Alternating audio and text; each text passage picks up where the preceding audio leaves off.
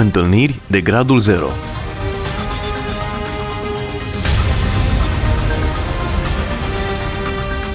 O emisiune realizată de Cristina Olariu.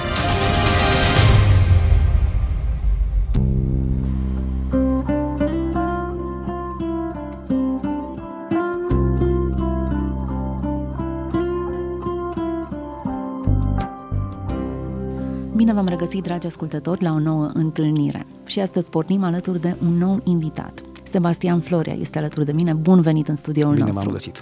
Sebastian este căsătorit, are un membru nou în familie, un nou născut, un băiețel. Astăzi ne oprim asupra câtorva momente speciale pe care le-ai avut, în care Dumnezeu ți-a vorbit în mod uh, foarte, foarte real. Iar uh, acest lucru s-a întâmplat în arestul poliției. Hai să mergem puțin în spate, să vedem câte ceva din povestea ta. Cum începe?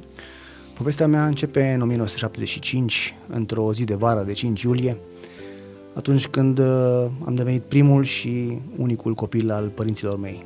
O familie de intelectuali din Făgăraș, Brașov. Să mergem pe repede înainte, în anul 1983 tatăl meu s-a întors la Dumnezeu și cumva pentru că acelea erau vremuri, uh, apărând uh, într-o familie de nomenclaturiști, ca să zic așa, comuniști, pentru că bunicul meu din partea mamei era așa ceva, a creat un pic uh, de probleme în familie și chiar un fel de discuții spre divorț cu mama mea. Dumnezeu n-a îngăduit lucrul acesta, au rămas împreună. Tatăl meu a văzut că există niște influențe din partea socrilor lui, adică părinților uh, mamei mele, a ales cumva să plece din zona, din Făgăraș, înspre Timișoara, printr-un transfer, venind încoace cu motivația spre, pentru binele meu, pentru o școală mai bună, pentru un viitor mai bun. Timișoara era un oraș închis, a apărut această posibilitate și am venit aici, în 1989. Am ajuns aici, am urmat o ultimă clasă de școală generală, școala numărul 9 din Timișoara, general 9, clasa 8 -a. Totul a fost bine. Trebuie să menționez însă că am avut o primă întâlnire în tinerețea mea cu Dumnezeu și această întâlnire s-a făcut undeva la 13-14 ani.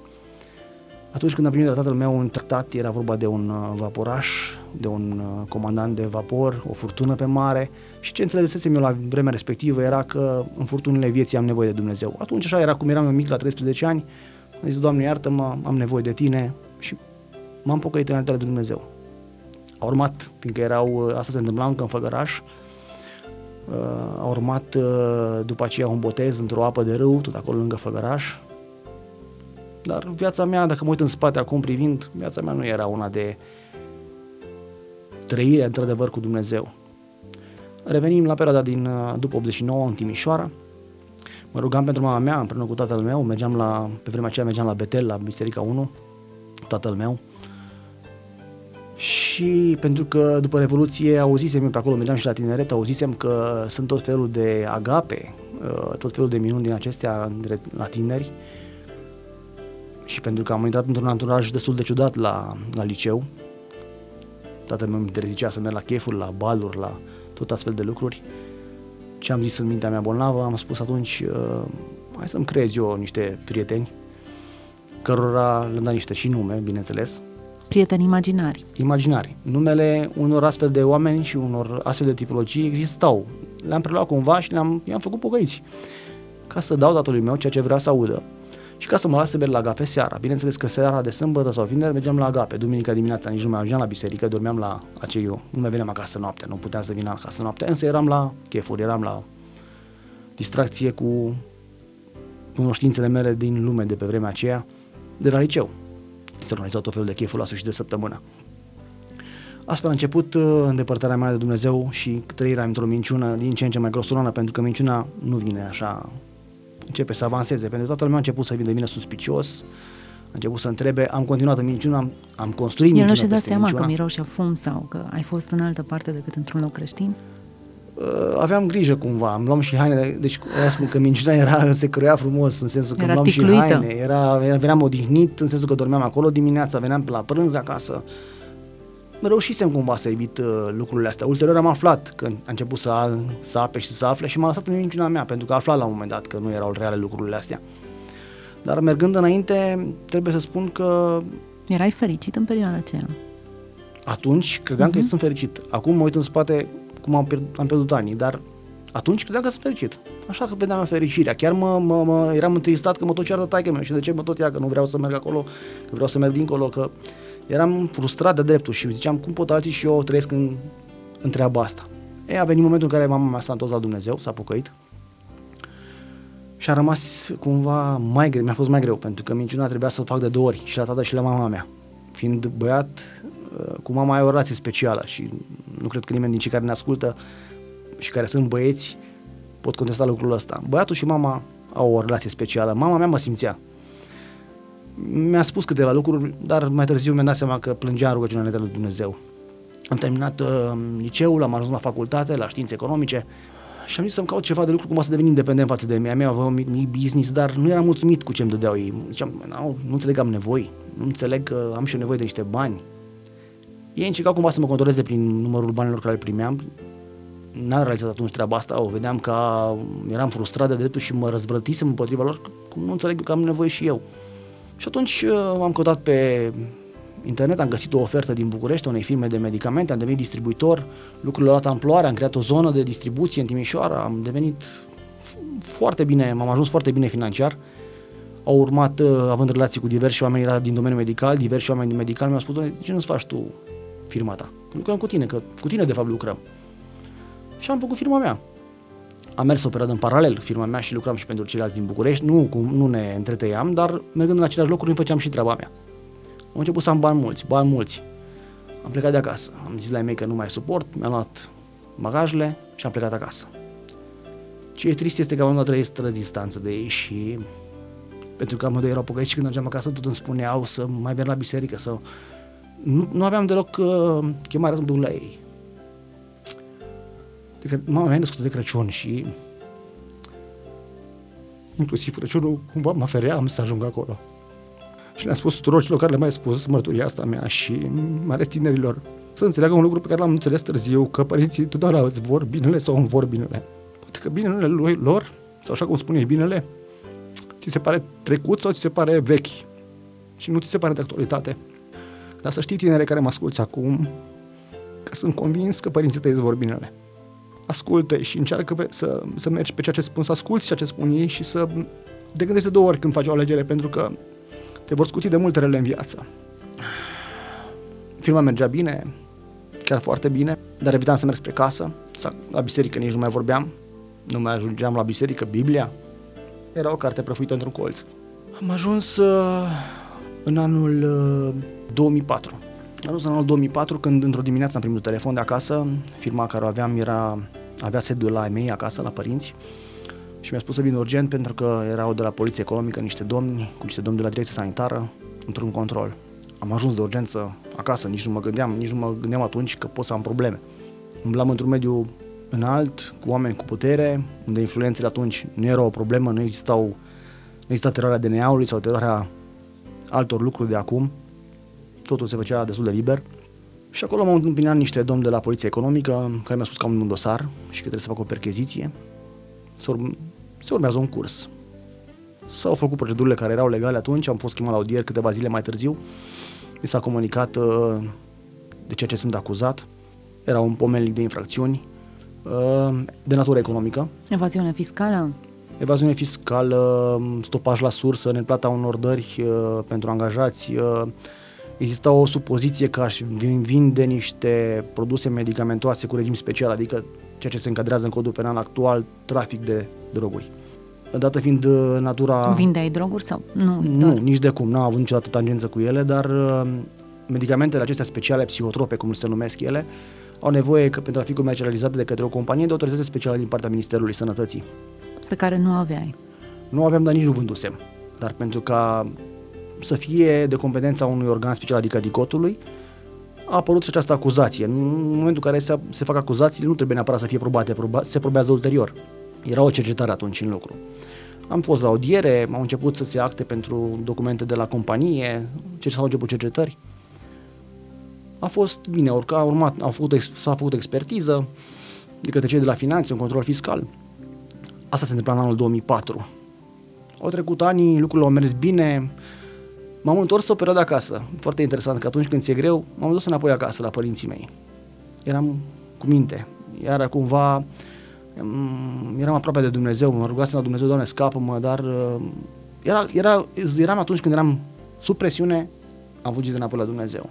Mergeam la biserică, au urmat ani în care lucrurile au trenat, nu s-a rezolvat nimic. Dosarul mers în continuare. Și a venit anul uh, 2008, când am ajuns la audiere la parchet și pentru că umblam foarte mult în oraș, așa cum am spus în diverse medii, am dat declarație, am văzut că intră pe ușă doi civili, se uită la mine, mă ceau Seba, ceau Seba, îi știam din oraș, erau de la poliție de fapt. Mi-a zis, a încheiat procurorul, din păcate nu te mai putem lăsa să pleci, te vom reține 24 de ore, urmând ca mâine să fii propus pentru arestare 29 de zile. Era 13 februarie 2008. Am simțit că pică cerul pe mine atunci. Nu mă gândeam că banul nu poate să rezolve asemenea probleme. Nu mă gândeam că voi ajunge să fiu am asemenea probleme. Erau patru ani de când începuse dosarul și nu mă gândeam că voi ajunge aici, chiar nu mă gândeam. Țin minte că mașina care m-a dus, băieții m-au întrebat dacă mi-e rău, pentru că eram, cred că, livid la față, cei de la poliție care mă duceau la arest. N-am știut ce se întâmplă cu mine, efectiv, parcă eram, trăiam un vis, era ora 1 atunci când am plecat de la parchet. 1 noaptea? 1 ziua. 1 ziua. Și am ajuns în arestul uh, IPJ Timiș, țin minte că am coborât, acum am înțeles că nu mai există camerele acelea de subsol, am coborât la camerele de la subsol, era un mic gemuleț care dădea în poarta de intrare în arest, un bec care, neon care se auzea țiuitul lui continuu, sunt lucruri care îmi rămân. Și niște băieți în cameră care au început, bineînțeles, să te întrebe de ce, cum, pentru ce, să-ți dea încurajări. Însă vreau să spun că au trecut orele ciudat de repede, în sensul că se făcuse seara la 7 sau 8 seara, de la 1 la 7, nu știu cum au trecut. Eram chinuit și apăsat. Ce am uitat însă să spun este că atunci când am plecat spre arest, am sunat acasă. Nu voi să sun acasă, pentru că ai mei știau că sunt la audieri și atât. Uh, tatăl meu fiind bolnav de inimă, mi-a răspuns la telefon și am zis, uh, aș vrea să vorbesc cu mama, nu cu tine. Mama era în grădină, am mers sunat și am spus că nu mai pot să vină, va veni avocatul și le va explica ce s-a întâmplat și că nu voi ajunge acasă în seara aia. A înțeles mama din discuție, după aceea a aflat de la avocat că am trimis avocatul să le spună. Și am ajuns din nou în arest, așa cum am spus, a făcut șapte seara, opt seara, nu știu cât era ceasul, deja târziu. Eram, uh, eram, nu știu, e o senzație care parcă nu mai avea minte. Am urcat în pat, plângeam, mă gândeam la zilele de odinioară. Și atunci am cerut unui băiat, mi-am aminte de Biblia, aceea profită care nu mai citisem de ani de zile acasă. Am cerut unui băiat o Biblie din celulă. Era acolo Biblie sau avea Aveau. el? Să știți că oamenii atunci când sunt în, închiși, necaz? la necaz, îl caută pe Dumnezeu. Foarte interesant. Și am cerut Biblia și atunci mi-am dat seama că nici nu știu ce să citesc. De unde să știu ce să citesc? Pentru că nu mai deschisem de ani de zile. Ce să citesc? Și atunci m-am rugat simplu, Doamne, nu știu să citesc Biblia, nu știu ce să citesc. Deschidem tu undeva să citesc Biblia și dăm tu un cuvânt. Spune-mi tu ceva, vorbește, am nevoie de tine. vorbește -mi. Și am deschis Biblia și am să vă citesc pentru că este o minune ce s-a întâmplat în seara aceea. Am deschis Biblia și mi-am deschis la Psalmul 88. Am citit. Doamne Dumnezeul mântuirii mele, zi și noapte strig înaintea ta. Să ajungă rugăciunea mea înaintea ta, ia aminte la cererile mele, că mi s-a săturat sufletul de rele și mi se apropie viața de locuința morților. Sunt pus în rândul celor ce se coboară în groapă. Sunt ca un om care nu mai are putere. Stau întins printre cei morți, ca cei uciși și culcați în mormânt, de care nu-ți mai aduce aminte și care sunt despărțiți de mânia ta. M-ai aruncat în groapa cea mai de jos, în întuneric, în adâncuri, eram la subsol. Mânia ta mă apasă și mă năpădești cu toate valurile tale. Ai îndepărtat de la mine pe toți prietenii mei. M-ai făcut o pricină de o scârbă pentru ei. Sunt închis și nu pot să ies. Mi se topesc ochii de suferință în toate zilele de chem, Doamne, și mintind mâinile spre Tine. Oare pentru morți faci Tu minuni? Sau se scoală morții să te laude? Se vorbește de bunătatea Ta în mormânt și de credincioșia Ta în adânc? Sunt cunoscute minunile Tale în întuneric și dreptatea Ta în țara uitării? Și am început să plâng. Mi-am dat seama că eram cel care este aici, eram la subsol. Și atunci am zis, Doamne, de te ori m-am jucat cu Tine și de te ori m-am jucat cu relația mea cu Tine, știu că Tu poți să mă mai ierți odată. Și am zis, Doamne, te rog frumos să mă ierți și te rog frumos să mă scap mâine, pentru că a doua zi urma să merg să fiu arestat 29 de zile. Să mă scap mâine și vreau să fac un legământ cu tine. Dacă cumva, dacă tu mă vei scăpa mâine și eu nu voi merge pe calea cea dreaptă, dacă o dreaptă cu adevărat, tu să mă duci înapoi în pușcărie. M-am liniștit cumva. Dar parcă mai simțeam nevoia unui cuvânt din partea lui Dumnezeu și Doamne zic, mai spunem ceva tu, mai spunem ceva că Oare ai auzit, ai auzit, stau întrebări, oare ai auzit, oare vei face, vei ține cont de legământul meu și am dat câteva pagini mai în spate, la psalmul 77, strig cu glasul meu către Dumnezeu, strig cu glasul meu către Dumnezeu și El mă va asculta. În ziua necazului meu caut pe Domnul noaptea, era deja ora 11, probabil noaptea, mâinile îmi stau întinse fără curmare, sufletul meu nu vrea nicio mângâiere. Mi-aduc aminte de Dumnezeu și gem. Efectiv gemeam atunci. Era, era o senzație, era icnitul ăla din suflet, din adânc de durere. Mă gândesc adânc în mine și mi se mâhnește Duhul. Nu puteam să dorm. Tu îmi ții pleoapele deschise și de mult ce mă frământ nu pot vorbi. Mă gândesc la zilele de demult, la anii de odinioară. Mă gândesc la cântările mele noaptea. Cuget adânc înăuntru inimii mele îmi cade Duhul pe gânduri și zic Va lepăta Domnul pentru totdeauna și nu va mai fi El binevoitor? S-a isprăvit bunătatea Lui pe vecie? S-a dus făgăduința Lui pentru totdeauna? A uitat Dumnezeu să aibă milă? Și a tras El în mânia Lui înapoi îndurarea? Atunci îmi zic, ceea ce mă face să sufăr este că dreptatea celui prea înalt nu, mă este, nu mai este aceeași. Dar te voi lăuda. Tot voi lăuda lucrările Domnului. Și m-am liniștit. M-am liniștit pentru că mi-am dat seama că Dumnezeu îmi care milă. Și cumva am fost foarte liniștit. Am adăruit. Ceilalți băieți în celulă dormeau liniștiți? Nu erau deloc frământați? Nu plângeau și ei? Să știți că în celulele acelea atunci noaptea era zi și ziua noaptea. Noaptea jucau table într-una. Era, repet, era o celulă la subsol, nu era lumină de, de zi, era doar un neon dacă nu aveai ceas, nici nu știe ce oră este. Așa era celula, era un st- celula de arest e făcută pentru a te stresa. Asta e scopul arestului, de a te strânge. Asta este, țin minte că era acel bec care țiuia într-una, era chiar lângă patul meu și l-auzeam și lumina aceea care nu se, nu se prea niciodată. Am adormit în noaptea aceea. Am aflat ulterior că la ora 11, de jumătate 11, noaptea, părinții mei, împreună cu alți frați din biserică de la noi, de la Petania, s-au adunat și s-au rugat pentru mine. Și una din rugăciune a fost ca Dumnezeu să mă odihnească și să-mi dea liniște în noaptea aceea. Era ora, exact am ador- rememorând, era exact ora aceea când m-am liniștit și când am adormit. Interesant că ei nu se odihneau la ora aceea, ei se rugau. Erau pe genunchi. Și am mai înțeles ceva ulterior. Cumva le merg, uh, nu iau cursul evenimentelor cronologic. Am mai înțeles ceva și asta este sfatul meu pentru toți cei care au o familie nemântuiți sau din cei apropiați sau, nu știu, se roagă pentru unii nemântuiți. Mei au s-au rugat pentru mine ani de zile. Și vă spun că n-au niciun succes, pentru că cumva au limitat pe Dumnezeu. Nu vreau să mi se facă niciun fel de rău. Au luat la un moment dat decizia să spună lui Dumnezeu, Doamne, fă orice cu el.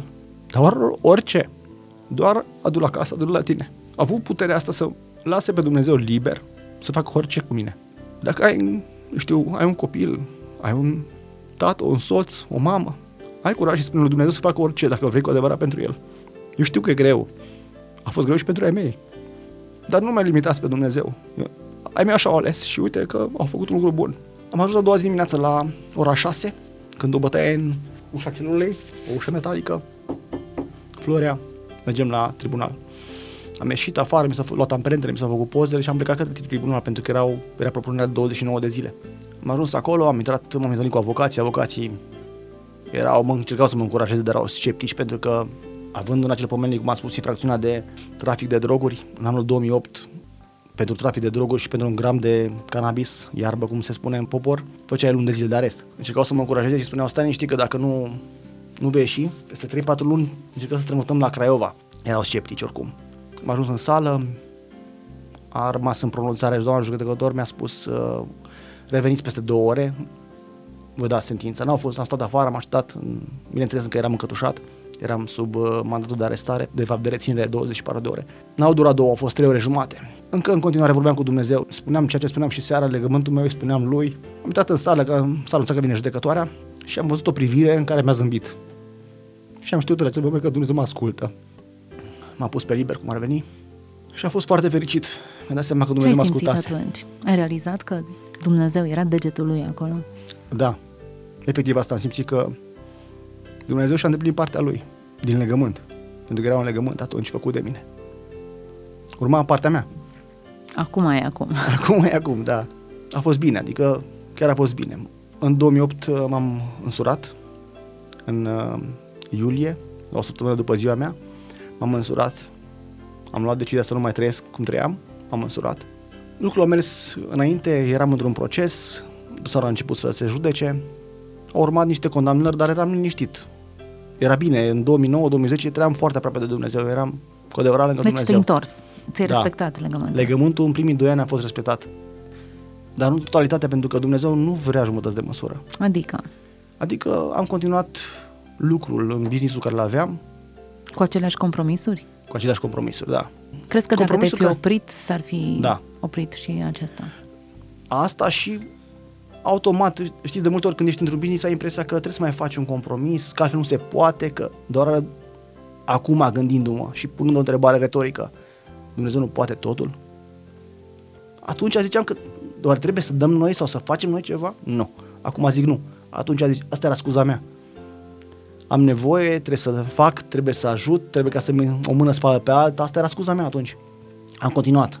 Eu spusesem atunci în legământul meu, dacă voi face orice, nu dacă voi fi căldicel sau dacă voi fi aproape, nu, orice. Au urmat condamnările. 5 ani în primă instanță, Tribunalul Timiș, Curtea de Apel a dat înapoi dosarul la tribunal, iarăși 5 ani, Curtea de Apel 10 ani și a rămas în alta curte. Se întâmplă asta în 2013. În 2013 am ajuns uh, la alta curte prin amânări de pronunțări, a trecut de Paște și am ajuns în uh, 25 mai 2013, când am sunat la alta curte și mi s-a spus, uh, da, vi s-a aprobat uh, recursul, deja eram în aer, dar nu în totalitate. Ați rămas la 5 ani. Deci de la 10 ani de la Curtea de Apel am rămas la 5 ani de executare. Eram la ei mei părinți acasă când am sunat. Și atunci, nu știu, așa, parcă mi-a zburat iarăși acea senzație de am avut în 2008. Mi-a zburat efectiv creierul. Mama a început să plângă, tata a fost și el șocat. Dar Dumnezeu mi-a dat puterie atunci să fiu tărie, puterie pentru ei. Și i-am încurajat. Am sunat, bineînțeles, atunci la cei de la urmăriri. Mi-a spus, doamne, n-am ajuns încă mandatul tău, de unde știi tu? Între timp m-au sunat ei înapoi peste oră, da, într-adevăr, dar vin o mâine, că tu nu pleci. Oamenii mă știau, și aceia. Vin o mâine, că nu, azi n-avem vreme. Cea mai proastă decizie. Am ajuns acasă, m, știind că a doua zi urmează să mă predau pentru a executa mandatul. A fost o seară groaznică. Soția mea lua haine și le punea în geantă. Și erau 5 ani, nu știam atunci cum se face, cât se face și mi-aduc aminte cum punea haine cu haine, lasă că va fi bine, lasă că... A fost o noapte foarte grea atunci. La poliție, m-au preluat, preluat de jos, țin minte că eram la etaj și mi se făceau formalitățile de încarcerare, de fapt eram dus pe arest încă, eram la etajul 1 și privind pe geam le făceam semn la ei mei. Se urcaseră în mașină și plecau uh, părinții mei și soția mea. Și mă gândeam oare când îi voi mai vedea și cum îi voi mai vedea. Și atunci a început să realizez, a ținut Dumnezeu tare până atunci, atunci am călcat. Am început să mă plimb prin cameră și nu spuneam, de, spuneam cu voce tare, mi-aduc aminte, 5 ani, 5 ani, 5 ani, 5 ani, 5 ani. Parcă nu, parcă nu puteam să dezlipesc de pe creier chestia asta 5 ani. Au trecut câteva ore când m-am plimbat. Nu știu, Era se, deja se început să se însereze și cred că era spre 7, nu știu cât m-am plimbat. Doar cu 5 ani ăștia. Și atunci așa a venit un gând, Doamne, de- spune ceva, deci nu mai știu ce se întâmplă cu mine. Și am rememorat 2008 mi-am adus aminte de legământ. Mi-am adus aminte Cât atunci- trecuse de atunci? 5 ani. Exact cei 5 ani care am primit. 5 ani și un pic, dar 5 ani am primit. Și am deschis din nou Biblia, cu rugăminte înainte la Dumnezeu să deschide el Biblia undeva. Și mi s-a deschis Biblia la Isaia 54, cu versetul 7. Câteva clipe te părăsisem, dar te voi primi înapoi cu mare dragoste. Într-o izbunire de mânie mă scusesem o clipă față de tine, dar mă voi îndura de tine cu o dragoste veșnică, zice Domnul răscumpărătorul tău. Și lucrul acesta va fi pentru mine ca și cu apele lui Noe. După cum jurasem că apele lui Noe nu vor mai veni pe pământ, tot așa jur că nu mă voi mai mânia pe tine și nu te voi mai mustra. Poți să mute munții, poți să clatine dealurile, dar dragostea mea nu se va muta de la tine și legământul meu de pace nu se va clătina, zice Domnul care are milă de tine. Efectiv m-am liniștit. Atunci am avut siguranța că mânia lui Dumnezeu a fost pentru o clipă pentru mine și a fost dreaptă. Mulți m-au întrebat, am avut diverse mărturii în biserici. Și unele dintre întrebările tinerilor la care ulterior am venit eu înainte să nu mai întrebe ei, dar nu putea Dumnezeu să te scape de pușcărie? Oare ce e mai important? Și pun o întrebare iarăși retorică și o să și răspund la ea după aceea. Dreptatea lui Dumnezeu sau dragostea lui Dumnezeu? Poate dragostea să fie peste dreptatea lui Dumnezeu? Dumnezeu, dacă țineți minte, în 2008 și-a îndeplinit partea lui de legământ. Și a făcut partea lui. Dar în, atunci când a făcut eu legământul cu el, am spus, tu, dacă nu voi fi în totalitatea tău, du-mă tu pușcărie.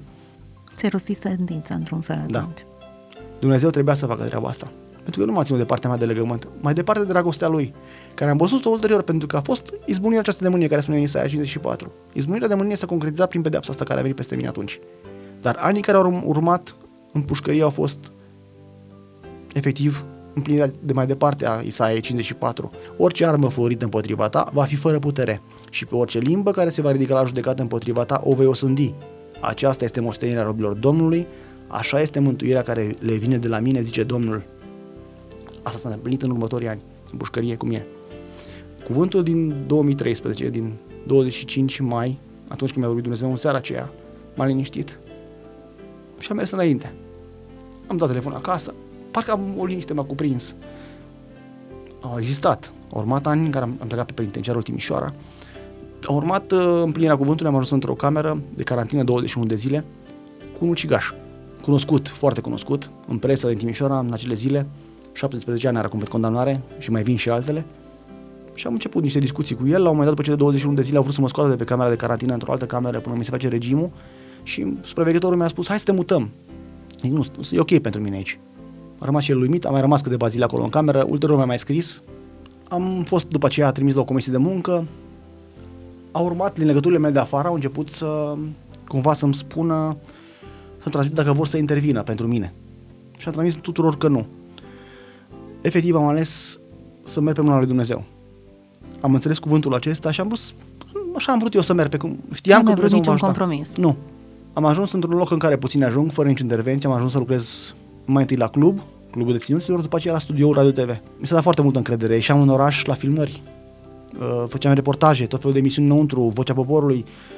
Dumnezeu mi-a dat așa o trecere înaintea tuturor cadrelor, încât pot să spun că a fost un fel de armată mai civilizată pentru mine. Am ales să mă rog la Dumnezeu să mă învețe în anii aceștia să trăiesc doar prin mila Lui și să nu facă nimic.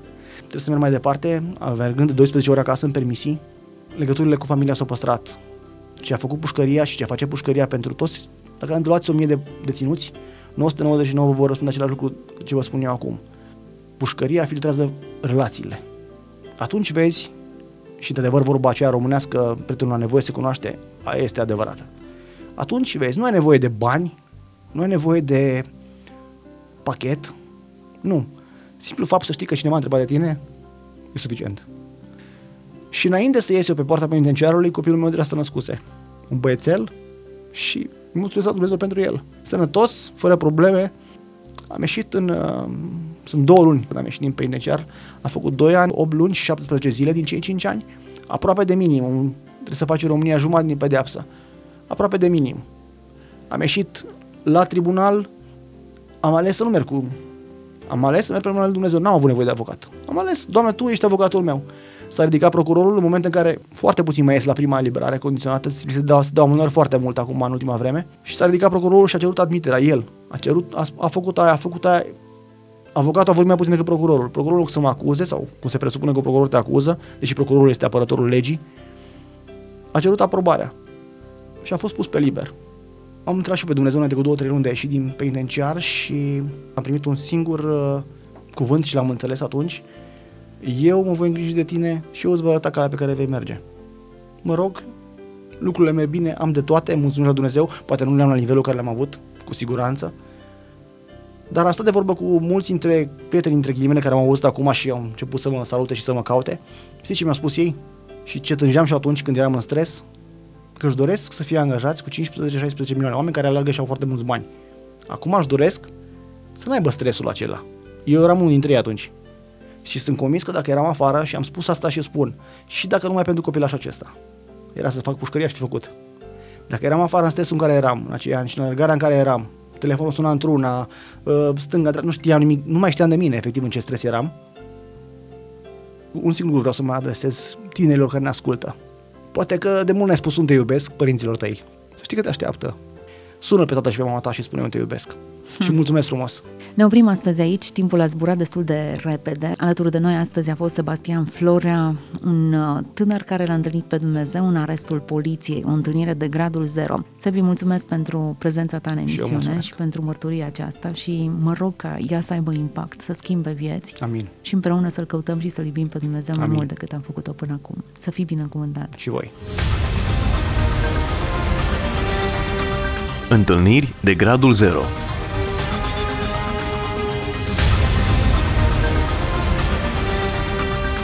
O emisiune realizată de Cristina Olariu.